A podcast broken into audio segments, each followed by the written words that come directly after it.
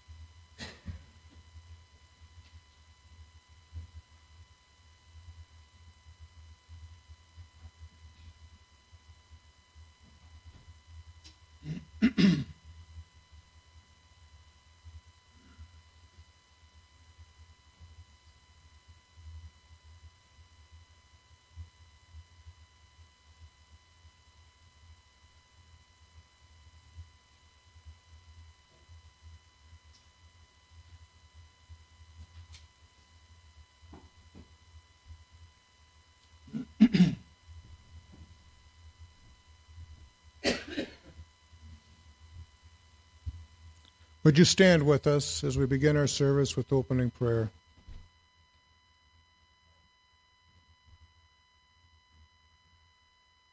George, in welcoming you back, I would ask that you would lead us in opening prayer.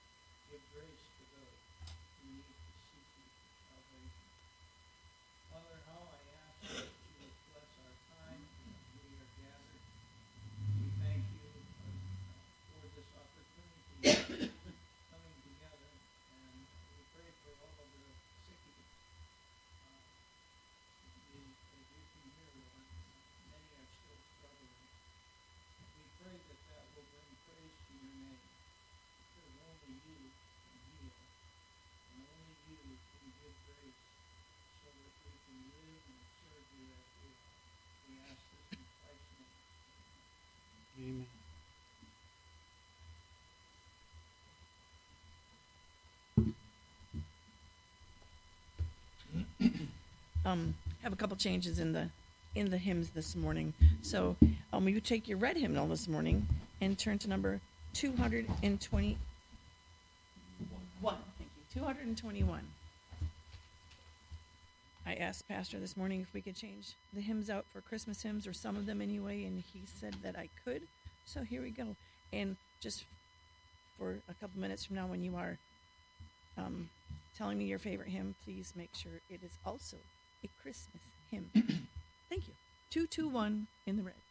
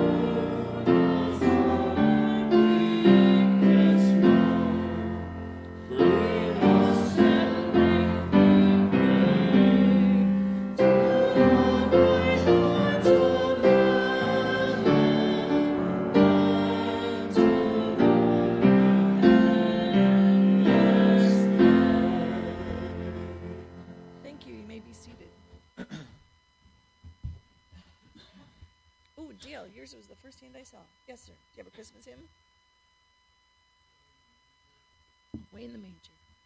What number? 204. Do you have a reason for this one? Just because I asked? All right. Okay. 204.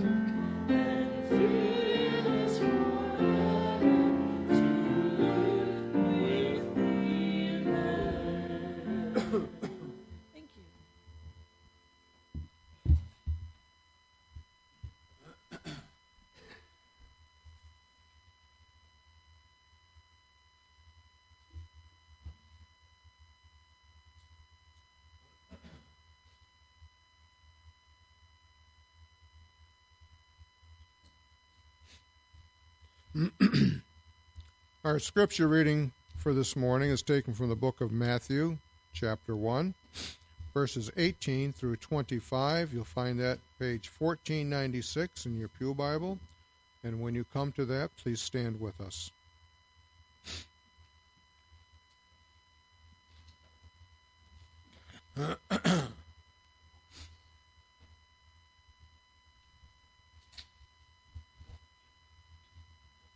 page 1497. Matthew chapter 1, verses 18 through 25. This is how the birth of Jesus Christ came about. His mother Mary was pledged to be married to Joseph, but before they came together, she was found to be with child through the Holy Spirit. Because Joseph, her husband, was a righteous man and did not want to expose her to public disgrace, he had in mind to divorce her quietly. But after he had considered this, an angel of the Lord appeared to him in a dream and said, Joseph, son of David, do not be afraid to make Mary home, to take Mary home as your wife, because what is conceived in her is from the Holy Spirit. She will give birth to a son, and you are to give him the name Jesus, because he will save his people from their sins. All this took place to fulfill what the Lord had said through the prophet The virgin will be with child and will give birth to a son. They will call him Emmanuel, which means God with us. When Joseph woke up, he did what the angel of the Lord had commanded him and took Mary home as his wife. But he had no union with her until she gave birth to a son, and he gave him the name Jesus. May the Lord add a blessing to the reading of his word.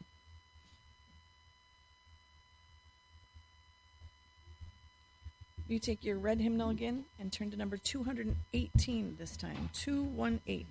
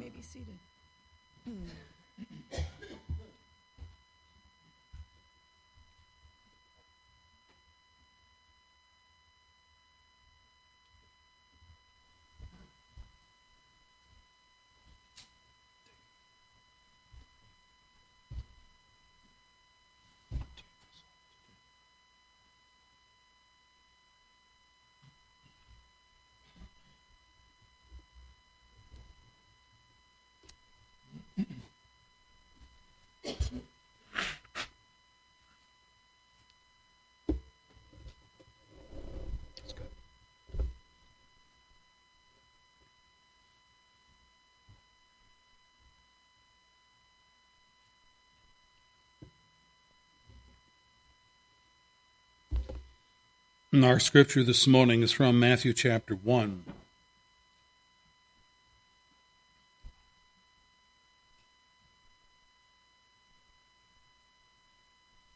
In our last time together, we started a Christmas series called Thy Kingdom Come. And we considered the lineage of the promised king. What we discovered is that even though we have an aversion to kings and monarchs and potentates and the like, Jesus, God's Son, has a royal pedigree, and like it or not, his rule over us is a monarchy, not a democracy. Jesus is the king whose word is law and whose will is irrefutable and unimpeachable. I'm not sure even a lot of Christians understand that. We consider the constituency of Jesus' kingdom. Who are the people over whom he rules? Well, it would be Judah and all the tribal clans of Israel, even though for now most of them have not acknowledged Jesus as their Messiah, nor have they bowed the knee to his authority, but such is coming. You can read about it in Romans chapter 11. We noted too that there were women in the genealogy. It is unheard of in most Oriental genealogies that women would be listed. Some, like Tamar and Rahab, had been sexually exploited as women, but they're there.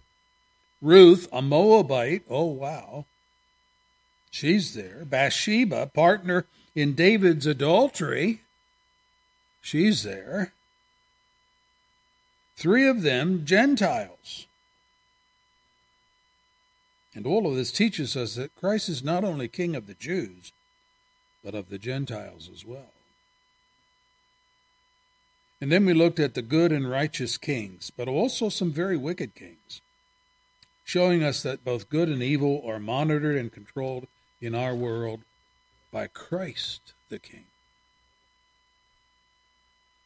We also considered the exiles, those captive and not free men, but who become free under the rule of Christ who emancipated them by his grace. That's us, Gentiles, that God saved and forgave.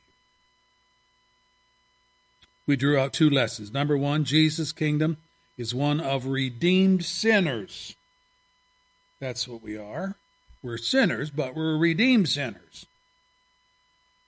Paul says, To the church of the firstborn whose names are written in heaven, you have come to God the judge of all men, to the spirits of righteous men made perfect. We weren't perfect, but we were made perfect through the power of Jesus' death, burial, and resurrection, his shed blood in our stead.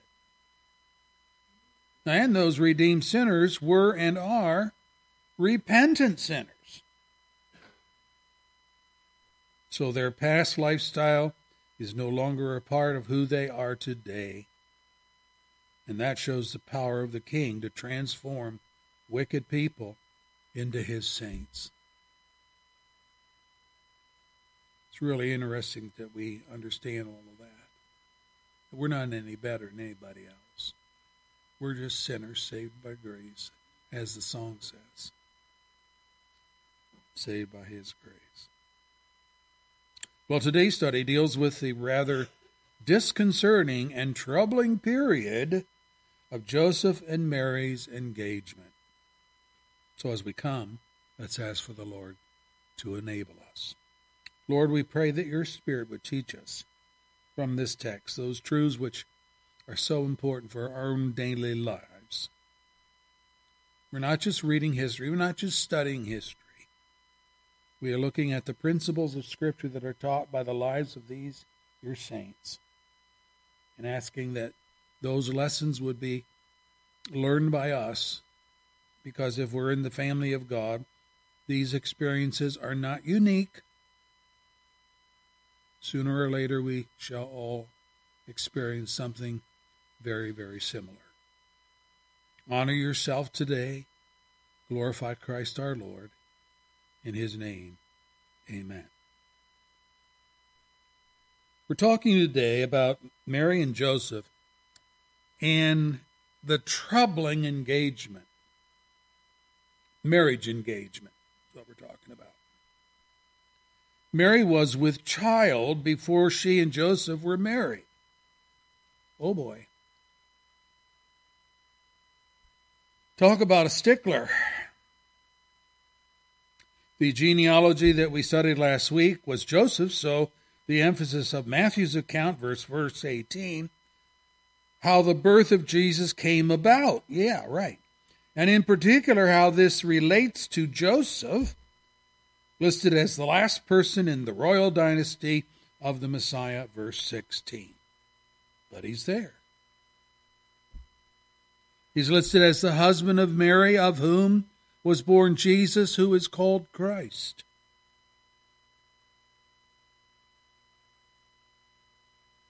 It's interesting. They talk about begat, begat, begat. The emphasis on the male role in reproduction, but when we come to verse 16, Mary is identified as the mother of Jesus, but nothing is said of Joseph as the father who begat Jesus. No. Instead, he is identified as the husband of Mary. Is this a mistake? Has Matthew missed something here? Well, it is no mistake. Despite the human penman that God used to write this history, this history down, that's Matthew, the statement of Scripture is that all Scripture is God breathed. 2 Timothy 3:16, which includes this text in Matthew. And it is with Matthew, as Peter says, about his own contributions to the biblical history. Writes Peter, above all, you must understand no prophecy of Scripture came about by the prophet's own interpretation. For prophecy never had its origin in the will of man, but men spoke from God as they were carried along by the Holy Spirit. 2 Peter 1, verse 20 and 21. And this word, carried along, is a uh, nautical term. It's used of ships being buoyed up by the waves of the sea, or of sails ballooned out and filled by the wind, propelling the ship along. Both images are very helpful, I think. God's prophets did not write down their own thoughts, their own ideas, when recording their prophecies, their histories. No, they were buoyed up, that is, sustained, supported, and propelled forward in their directives by none other than the Holy Spirit of God. The end product then is not, it is not a Bible containing the thoughts, the conclusions of sinful man, but a Bible whose pages are God breathed. That's what the word inspiration means. God breathed. Hence, they are a record of God's thoughts, God's analysis, God's conclusions, which, because of the nature of God Himself, is not subject to lies or deception or false statements. He is the God who cannot lie. Someday I'm going to preach a sermon on the things that God cannot do. One of them is he cannot lie, the scripture says. He is the author of truth. So when we come back to Mary, we could say she was obviously pregnant. Why do I say obviously? Because she was probably showing pregnancy by that time. But what was not obvious was how she became pregnant. If, because we understand the biological process of reproduction, we conclude that Mary has been unfaithful to Joseph, that she has been with another man, our conclusion would be wrong. It would be utterly false. You'll remember that this is what Joseph concluded in his ignorance. And he who concluded that the only justifiable recourse for him to take was to divorce Mary. Quietly, yes. Verse 19. Without fanfare, yes. Without fanfare. Without public trial, without exposure to public censure. All of which was usually done, you know. But that tells me he loves Mary. I'm thinking about him. Even though his beloved, his betrothed, has been unfaithful to him, so he thinks, he's not going to put her up for public scrutiny, mockery, derision, or anything else that might come from the hostile environment of the people. Now, Mary knew what had happened to her, but Joseph didn't. It was to Mary that the angel Gabriel appeared and announced, Do not be afraid, Mary. You have found favor with God. You will be with child and give birth to a son, and you are to give him the name Jesus. He will be great, and he will be called the Son of the Most High. The Lord God will give him the throne of his father David, and he will reign over the house of Jacob forever. His kingdom will never end. How will this be? Mary asked the angel, since I am a virgin. The angel answered, The Holy Spirit will come upon you, the power of the Most High will overshadow you, so that the Holy One born to you will be called the Son of God. Luke 1, verse 30 through 35. Very strange. Why didn't Mary tell Joseph about this?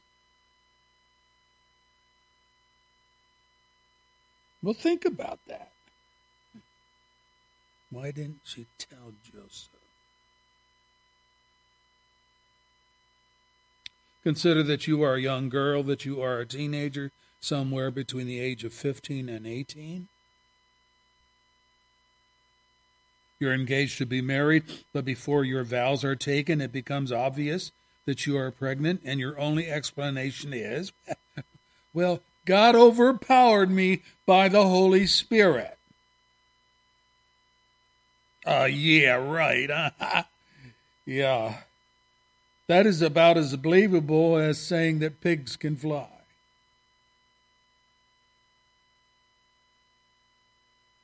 Even though Joseph loves Mary enough to divorce her privately to avoid a scandal, he's not about to accept Mary's pregnancy as an act of God. Come on. Would you? Think about it. You know you would not. You would not. And so Mary keeps the matter to herself,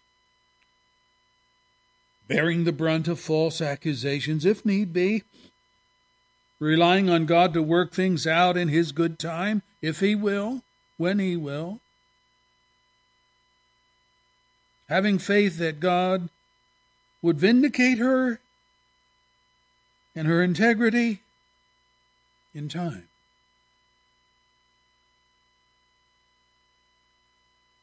This is a troubling engagement to say the least.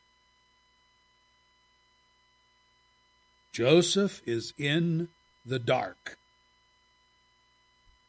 Mary is with child, and he thinks she has been unfaithful to him.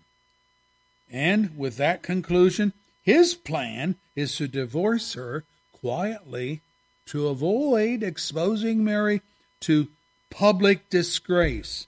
Verse 19.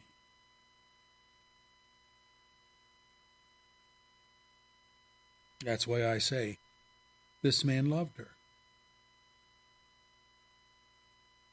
He really loved her.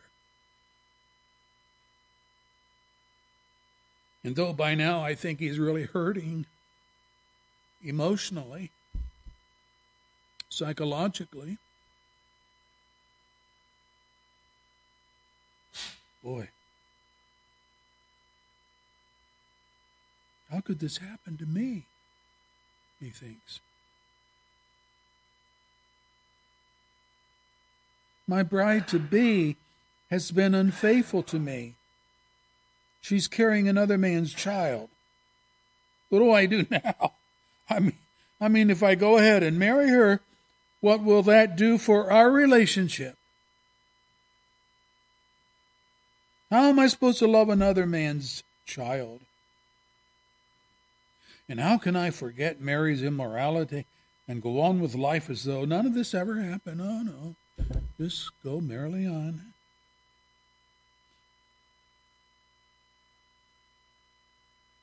There is a psychological and mental pain, brethren, which results from betrayal.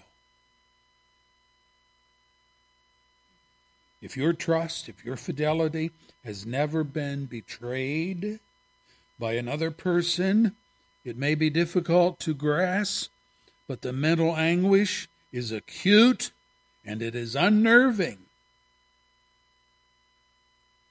You will begin to self analyze. What did I ever do to deserve this? How could so and so do this to me? what am I what am I supposed to do now? How do I relate hereafter to this betrayal?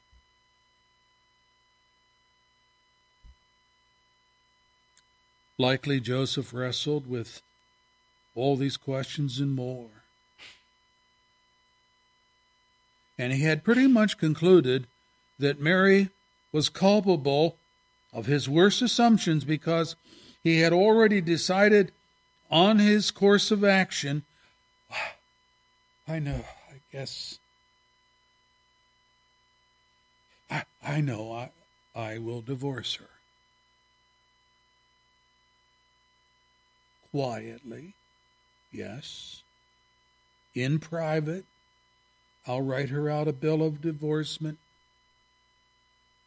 have it notarized, hand it to her.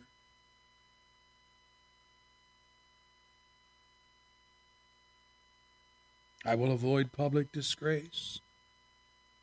I will avoid a scandal, most definitely. But in the end, I mean, the result would be the same, right? The marriage engagement would be terminated. Mary would go her way, Joseph would go his way, and there would be no marriage.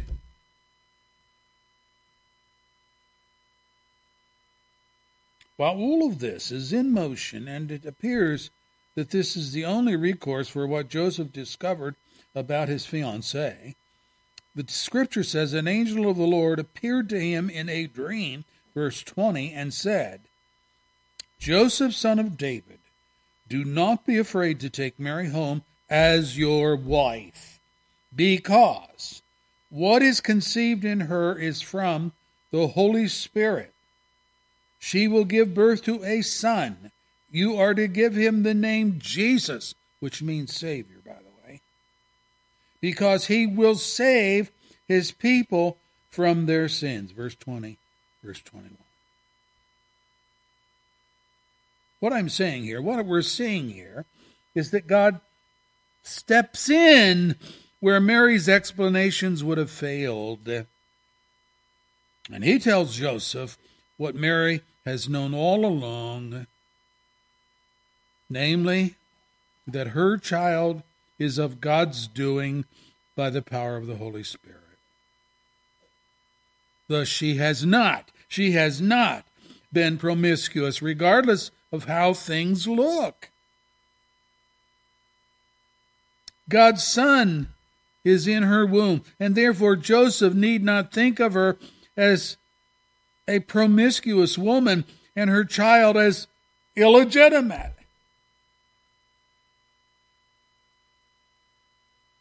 Whoa. Man, this is too fantastic to believe.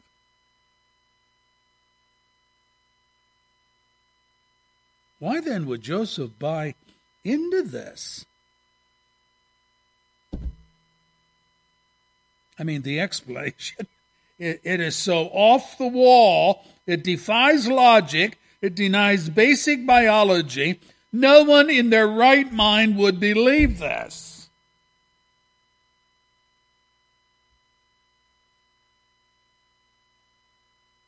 And what is Matthew expecting to accomplish with this fictitious explanation? It is so absurd. Matthew, you sure you want to write this in your gospel?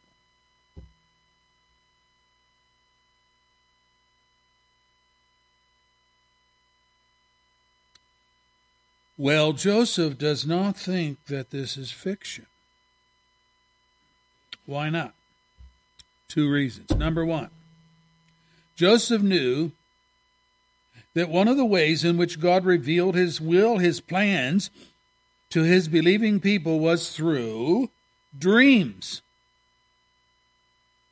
For example, when Job was feeling blue because God did not seem to be answering his inquiries, his friend Elihu told him, God does speak. Now one way, now another, though man may not perceive it.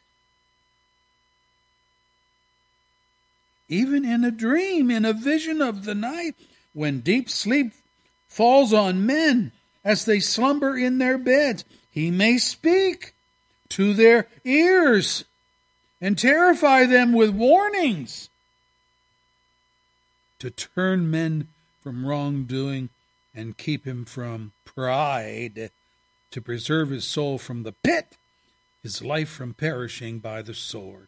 Job 33, verse 14 and following. Well, that was very much the case with King Abimelech, you'll remember. When Abimelech, king of the Philistines, conscripted Sarah into his harem, not knowing that she was Abraham's wife, we read, But God came to Abimelech in a dream one night and said to him, You are as good as dead.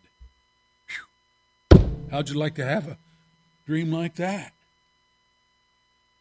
You are as good as dead because of the woman you have taken.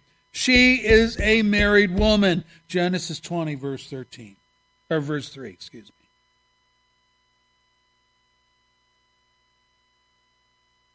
And God gave Abimelech the chance to set thing right, things right by returning Sarah to Abraham. Jacob's son, Joseph, the namesake of the Joseph in our text, had two dreams, both of which indicted, indicated, excuse me, all his brothers would that one day they would bow down to him and serve him. Genesis 37. And the scripture says his brothers hated him because of his dreams. And oh, they did more. They sold him into Egyptian slavery where in time Joseph was elevated to vice regent of all of Egypt, and in the aftermath ruled over his brothers and was used by God to spare their lives in the severe famine which plagued the region at that time. So the first reason Joseph, Joseph of our text, believes the dream he had explaining Mary's condition is because there was a history of God using dreams to communicate his will, his word to his people, which Joseph knew all too well. But there's a second reason why he believed this. He believed that this was not fiction because there was a prophecy in the Old Testament, in the book of Isaiah, which predicted the very circumstances Joseph was being made aware of right now. Verse 22 All this took place to fulfill what the Lord had said through the prophet. What prophet? Isaiah 7, verse 14. The virgin will be with child and will give birth to a son, and they will call him Emmanuel, which means God with us. Oh, wait a minute, wait a minute.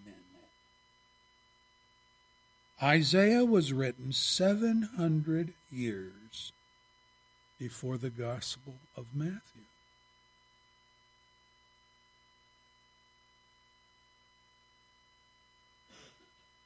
How'd you like to wait seven centuries to find out if a prophecy is going to come true?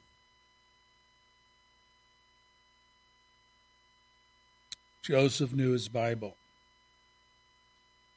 He recognized that prophecy from Isaiah 7:14 and suddenly the cloud was lifted from his mind and he realized that Mary his intended was still a virgin though with child. Evidence enough that her son was not the product of infidelity with another man, but was in fact the child God promised through Isaiah the prophet.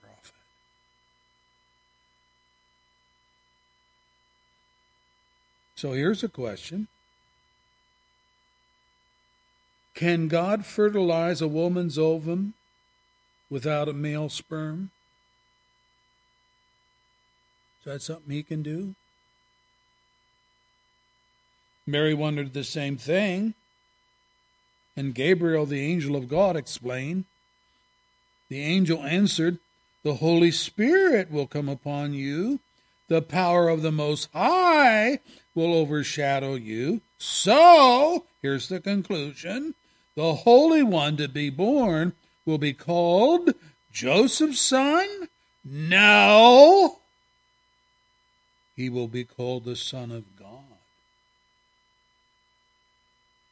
He goes on, even Elizabeth, your relative, is going to have a child in her old age, and she who said was said to be barren is in her sixth month. For nothing is impossible with God. Luke 1, verse 35 and following. And that child born to Elizabeth was none other than John the Baptist. So, through divine intervention, Joseph learned the true and holy nature of Mary's pregnancy.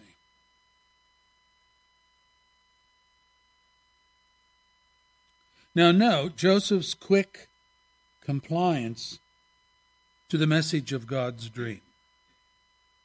What was the essential message of God in this dream? Verse 20 Joseph, son of David, do not be, do not be afraid to take Mary home as your wife, because what is conceived in her is from the Holy Spirit.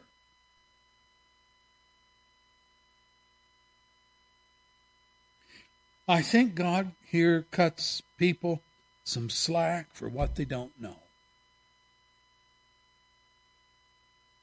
Remember that Abimelech guy? He pleaded his case with God that he did not know that Sarah was Abraham's wife when he took her and made her a part of his harem. And God agreed that such was the case and responded, here it is, Yes, God is speaking. Yes, I know that you did not know. That you f- function with a clear conscience, and so I kept you from sinning against me. Genesis 20, verse 6. He prevented Abimelech from sexually violating Sarah.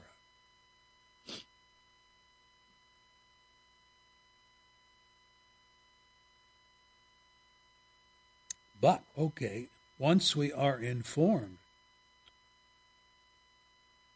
then what? Once we are informed, once God has made his will clear, there's no safety in ignorance anymore.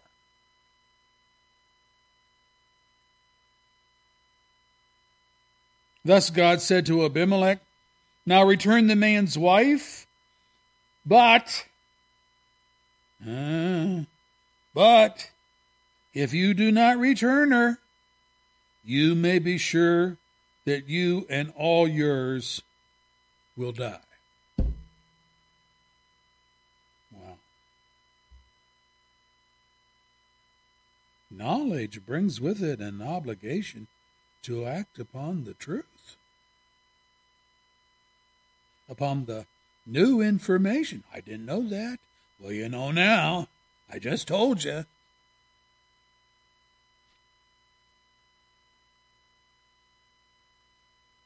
And if this is true for a pagan king like Abimelech, how much more with those of us who are God's people and claim to order our lives by faith in God's Word.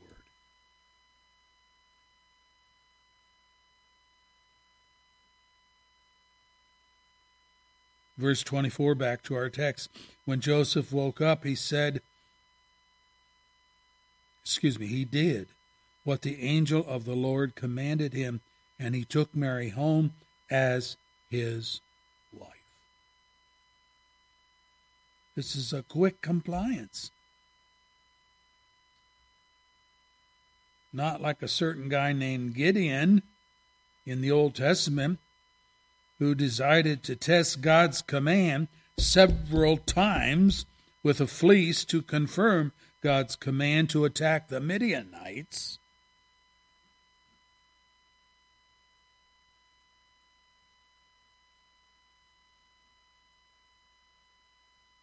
Have we not dragged our feet many a times, reasoning, Oh, I wonder what God wants me to do in such and such a situation?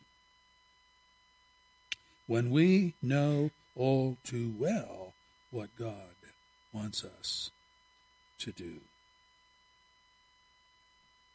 We're lazy, or we're fearful, or we're slow to respond because we just do not want to do what we know we should.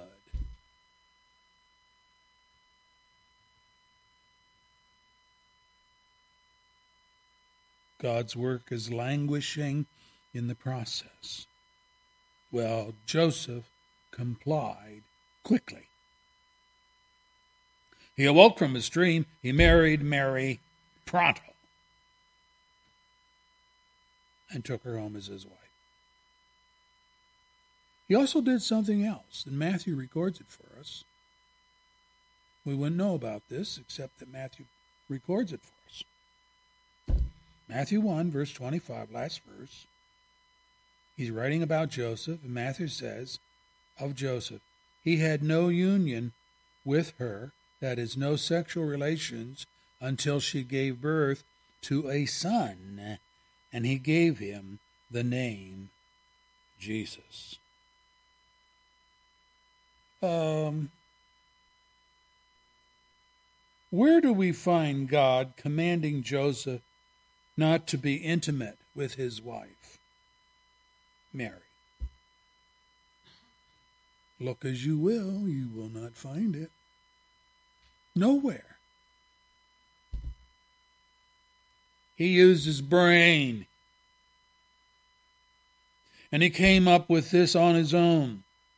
He knew that in the course of time, the public would begin to think of Jesus as his son, Joseph's son. And so he took the necessary steps to preserve the integrity of Mary and the true identity of Jesus as God's son.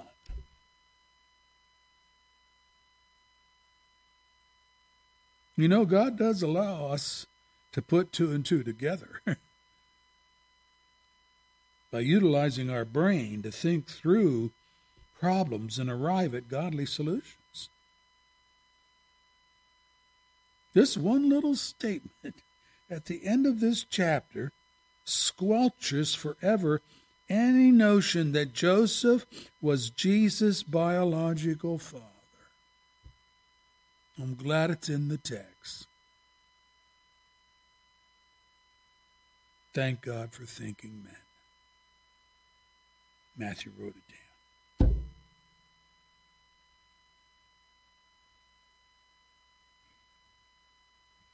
Now, what lessons do we learn from this stormy engagement? Boy, this is a doozy.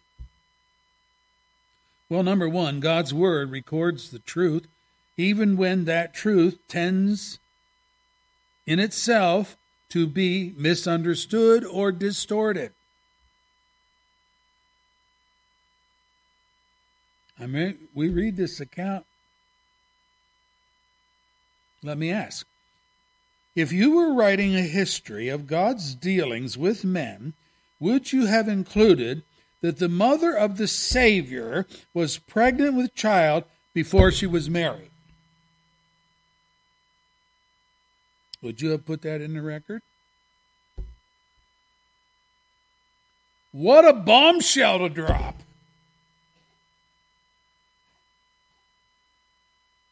Oh, better keep that. Hush, hush. People don't need to know that. Matthew, what's the matter with you? Have you not read the proverb which says, A prudent man keeps his knowledge to himself, but the heart of a fool blurts out his folly? Proverbs 12, verse 23.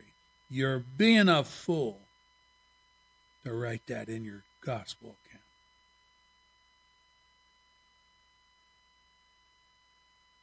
It is quite true in retrospect that the public of Jesus' day viewed him as Joseph and Mary's son.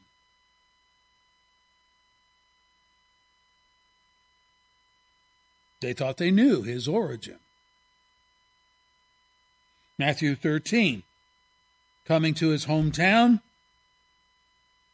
Nazareth, he began teaching the people in their synagogues. I'm reading scripture. And they were amazed. Where did this man get this wisdom and these miraculous powers? They asked. Isn't this? This is the carpenter's son. Isn't his mother's name Mary? Aren't his brothers James, Joseph, Simon, Judas? Aren't all his sisters with us? Where then did this man get all these things? And they took offense at him.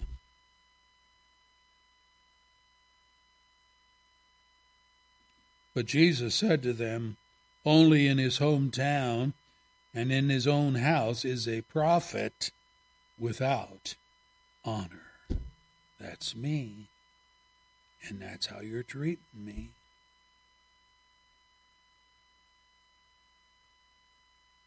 Matthew 13, verse 54. I mean, think about this. Had they done a little, invest, just a little investigation, they would have discovered that Jesus was not a native born Nazarene. Duh. He had been born in Bethlehem, not Nazareth, in the territory of the tribe of Judah.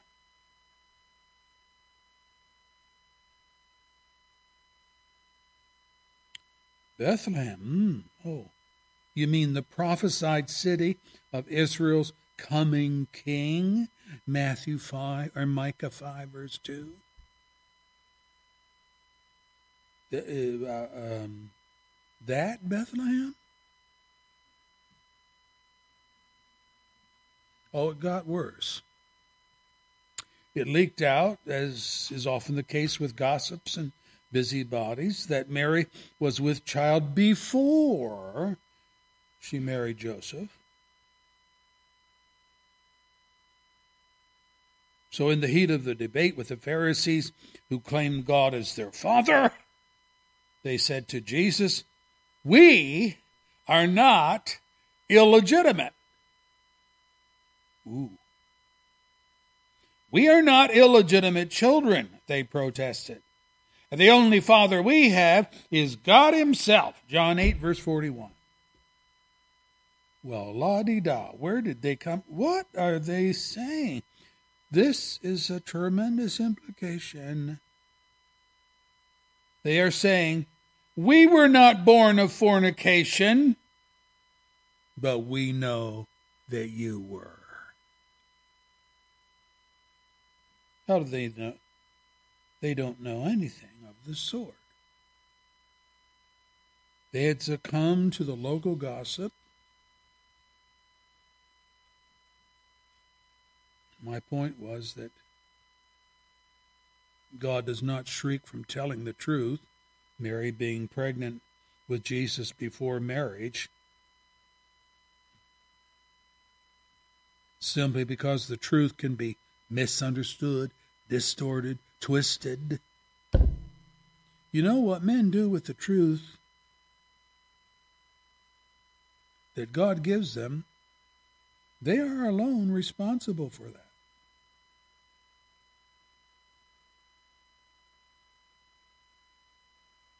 We do not shy away from describing God's word because people mock or they laugh or they portray us and God as fools.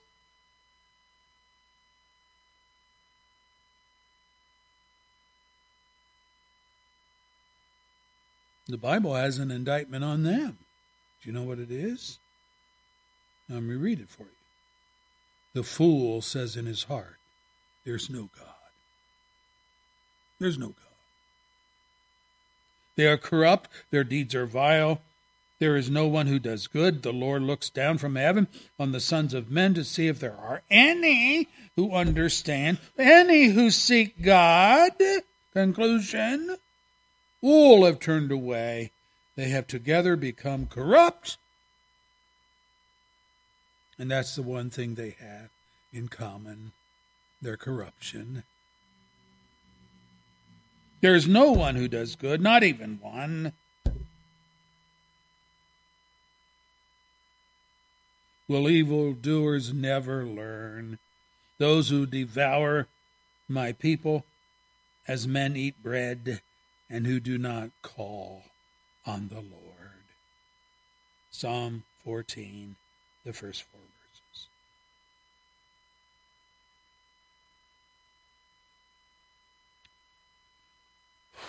Brethren, we are to proclaim the truth of the gospel, even if it sounds fanciful and fictitious to the man on the street.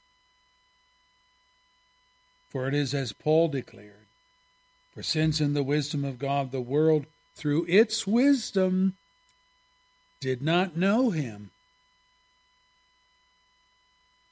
God was pleased through the foolishness of what was preached from their viewpoint, the foolishness of what was preached, to save those who believe. 1 Corinthians 1, verse 21.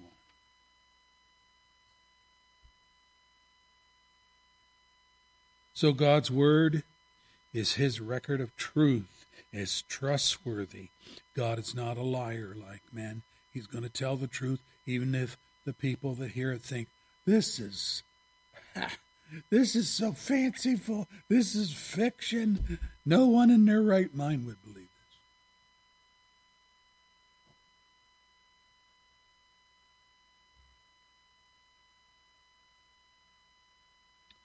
this. And secondly, don't be quick to make a judgment call based on your observations.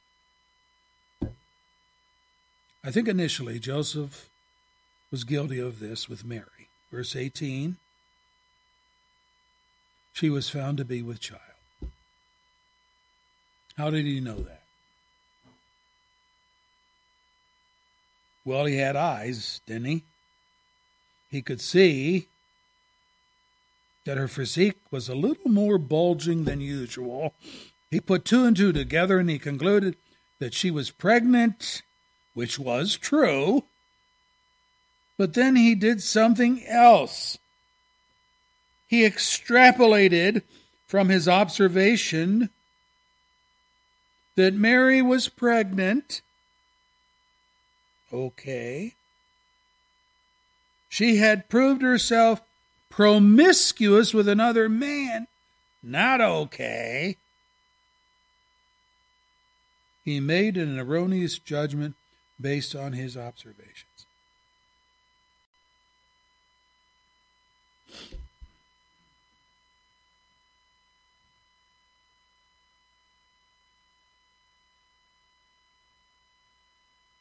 I did this one time years ago when I was interviewing a young woman as a possible tenant for an apartment that I had. She was wearing one of those, um, I call them baby doll blouses. Back in the 60s, you know what I mean by that? They were big and flowing and not not hugging the body at all, just kind of like a big apron over the body. She was wearing something like that over her blue jeans, and I thought she was an unwed mother looking to rent a place for herself and her unborn child. I am so glad I kept my mouth shut. Because in the course of our conversation, I figured out she was not pregnant at all, but simply wanted to be out on her own, away from living with her mom and dad. But I came that close to asking her the foot in the mouth question When is your baby due? God gave me grace. I didn't ask the question. That would have been terribly embarrassing as well as humiliating. She wasn't pregnant at all. She was just wearing a garment that made her look that way. Brethren, what you see, what you hear, is not always identical to the truth. Learn that observations can lead to wrong conclusions. Take time to ask questions for clarification. Solomon the wise man put it this way The end of a matter is better than its beginning, and patience is better than pride. Ecclesiastes 7, verse 8. Paul put it this way The man who thinks he knows something does not yet know as he ought to know. 1 Corinthians 8 and verse 2.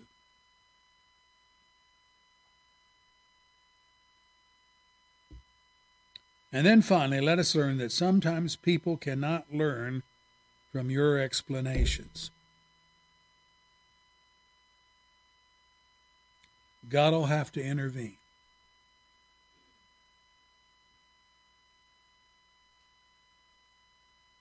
Mary never tried to tell Joseph how she had become pregnant. Why not? Because in her case, the truth seemed like a fantastical lie. Think of it. To explain away her promiscuity, her affair. Oh, yeah, right.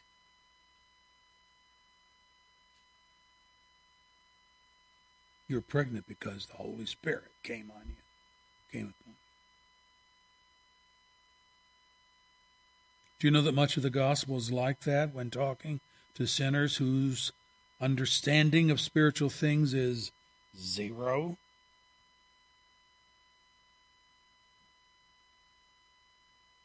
Jesus cautions us in our witness do not give dogs what is sacred.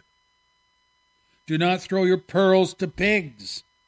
If you do, they may trample them under their feet, and then they're going to turn and tear you to pieces. Matthew 7, verse 6. In his ministry, Jesus, the author of truth, who locked into a theological battle with the Pharisees, who claimed Abraham as their spiritual father. And they're going back and forth.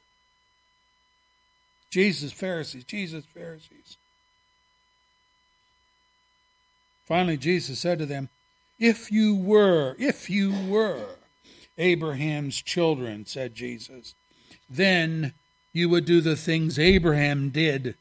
As it is, you are determined to kill me, a man who has told you the truth that I heard from God, and Abraham did not do such things. You are doing the things your own father does. Oh boy, they jumped on that one. The only father we have is God Himself. Really? And Jesus said to them, If God were your father, you would love me. For I came from God, and now I am here. And I have not come on my own, but He sent me.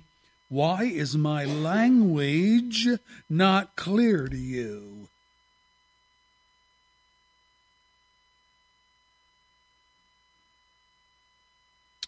Answer Because you are unable to hear what I say. You belong to your father, the devil. And you want to carry out your father's desire. He was a murderer from the beginning, not holding to the truth.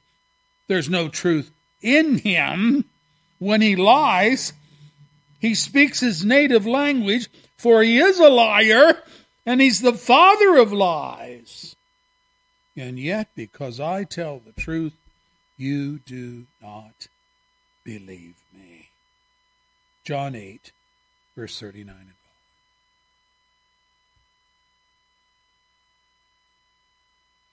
following. Uh, did you know that unbelievers have a spiritual father? Just as we? Only their instructor, their mentor, is the devil of whom Paul writes the God of this age has blinded the minds of unbelievers so that they cannot see the light of the gospel of the glory of Christ, who is the image of God. 2 Corinthians 4, verse 4. And brethren, it will take the almighty power of God to remove the blinders and grant people of that nature sight, as God did with us. With us. No difference.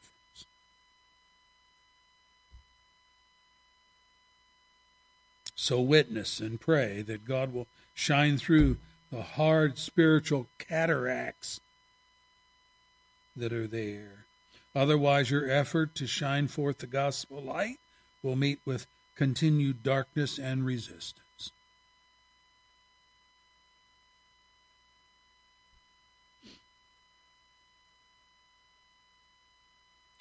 Well, finally, Mary's child is aptly named Jesus, Savior, Jesus. Verse 21. Because, Matthew says, he will save his people from their sins.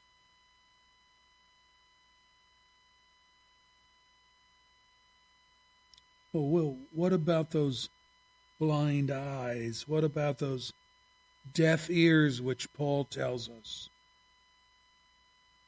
What about those dogs, those pigs that Jesus describes, whose disdain for the gospel will cause them to attack you for telling them the truth? What about that? What about that? Paul says the God of this age, that's Satan, has blinded the minds of unbelievers so that they cannot see the light of the gospel of the glory of Christ, who is the image of God. Well, if that's the case, if that's if that's right, Paul, what are we supposed to do? You're you're saying they cannot see, they cannot hear. Paul goes on, I'll, I'll tell you what to do. We do not preach ourselves. We preach Jesus Christ as Lord and ourselves as your servants for Jesus' sake. For God, who said, Let light shine out of the darkness, that's Genesis, that's creation day. The God who said, Let light shine out of the darkness made his light shine in our hearts to give us the light of the knowledge of the glory of God in the face of Christ. But we have this treasure in jars of clay to show this all surpassing power is from God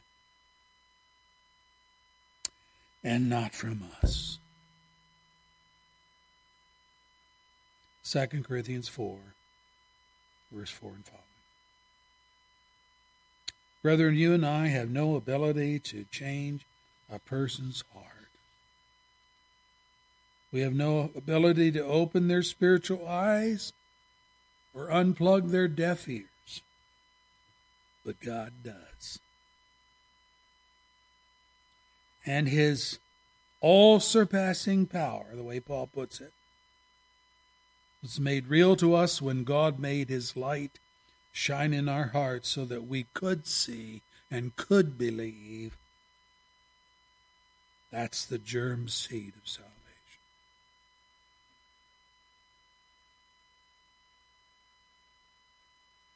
Paul, as Jesus' spokesman, makes this promise. Here it is The Word is near you it's in your mouth, it's in your heart. That is the word of faith that we are proclaiming. That, if you confess with your mouth, Jesus is Lord, and believe it in your heart that God raised him from the dead, you will be saved. For it is with your heart that you believe and are justified, and it is with your mouth that you confess and are saved. As the scripture says, anyone who trusts in him will never be put to shame. There is no difference between Jew and Gentile. The same Lord is Lord of all, richly blesses all who call on him. For everyone who calls on the name of the Lord will be saved. Romans 10, verse 8 and following. Everyone who calls on the name of the Lord and means it will be saved. Jesus died at Calvary and spilled his blood to seal that promise. Everyone who calls on the name of the Lord will be saved. No exceptions. No ifs, ands, or buts. Everyone who calls and means will experience the forgiveness and the salvation of our great Savior. May you call today if you don't know Him. What a grand time of the year to be thinking about spiritual things. The birth of Christ. Why did he come? What did he accomplish? Why the cross? Why the resurrection?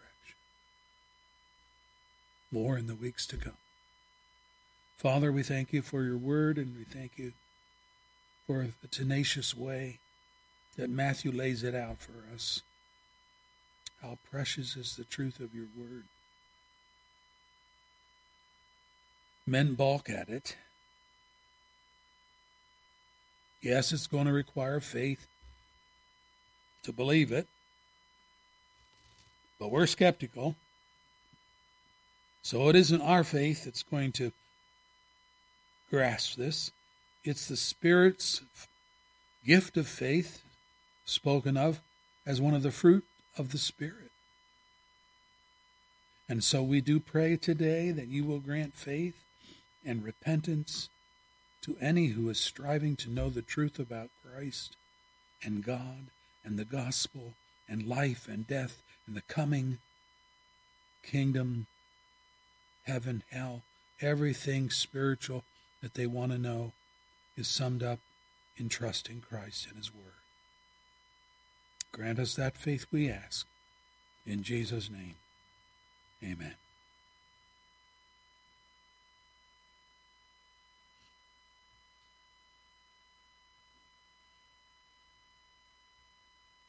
Do we have a closing hymn? Did you pick out one?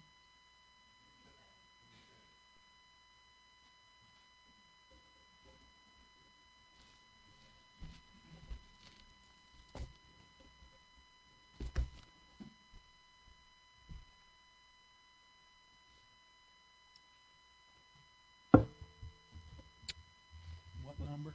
57. When you five fifty, when you find 57 in the red, will you please stand with me? 57, 5 7 in the red.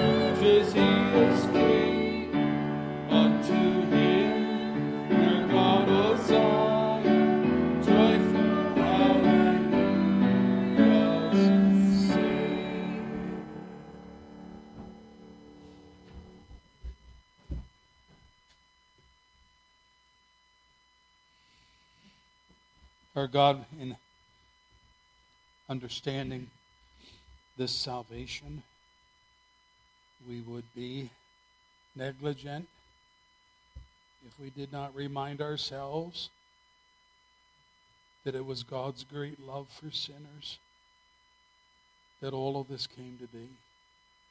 Why?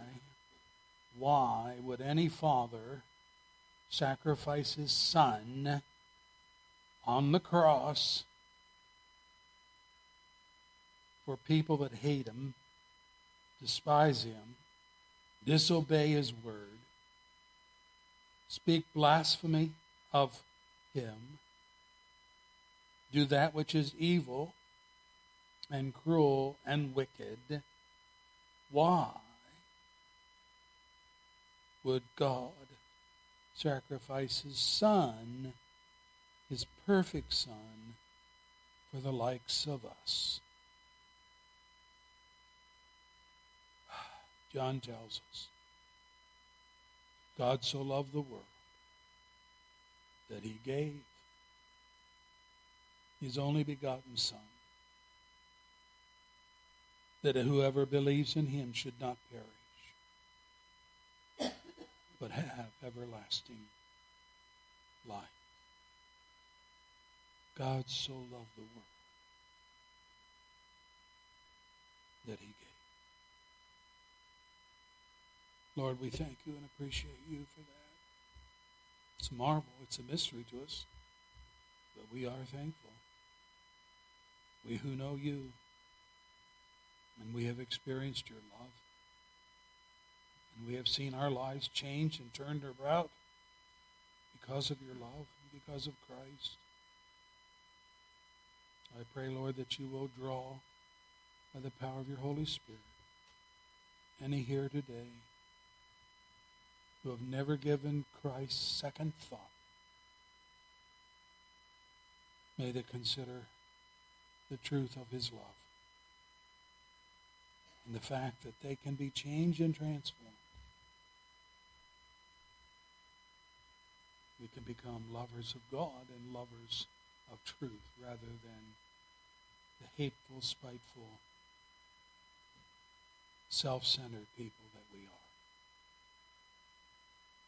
Bless these truths to our heart. Thank you for each one here today.